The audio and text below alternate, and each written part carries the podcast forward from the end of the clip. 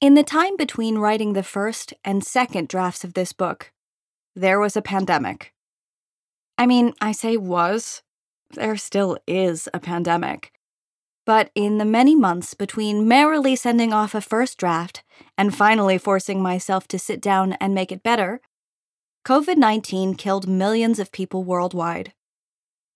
Like many others, I watched with horror, but without surprise, as a public health crisis became the latest stage for a battle between those who believe in making minor sacrifices to their freedom to protect the vulnerable, and those who seem to fear that doing so is an expression of weakness.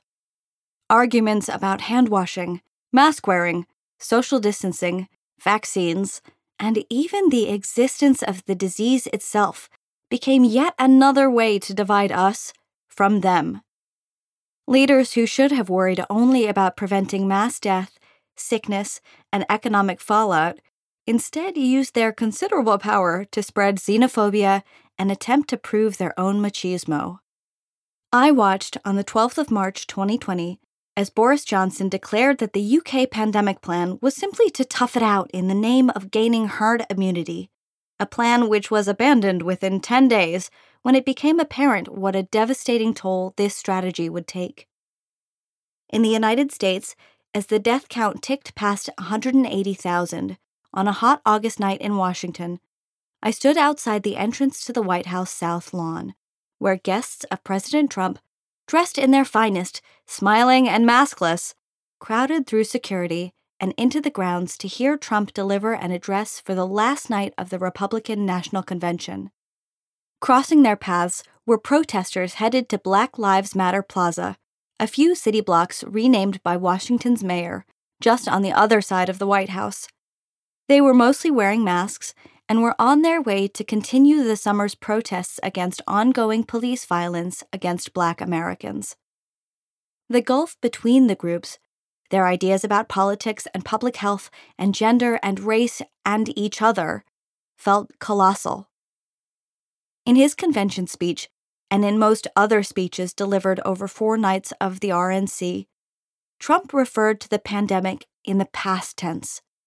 While people died alone in hospital rooms, he reframed sensible precautions against the coronavirus into something else a sign of oversensitivity, of hysteria, of political correctness. I didn't know then whether Trump would win re election, and I certainly couldn't have predicted quite how delirious and terrifying the weeks following that election would be. But I did know that the circumstances which had led to the failure of both the US and the UK to contain the coronavirus, and the forces which elected both nations' leaders, were going nowhere. Joe Biden is president now, and yet I am more sure of that than ever. This is a book about a so called culture war that is often portrayed as funny and ridiculous, but which also unfortunately touches every aspect of our lives I have watched it contribute to hundreds of thousands of deaths in Britain and America, both of my countries, where leaders and citizens did not take the threat of COVID 19 seriously because they did not want to be seen as fragile or vulnerable.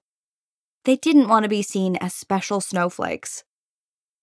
The term snowflake is a profoundly cringeworthy one, used to accuse people of being overly sensitive, angry, or easily offended. But as I watched the horrible events of 2020 unfurl, I understood more than ever that these special snowflakes, sensitive snowflakes, and of course, fucking snowflakes, are the ones who will make life better for all of us, if we let them.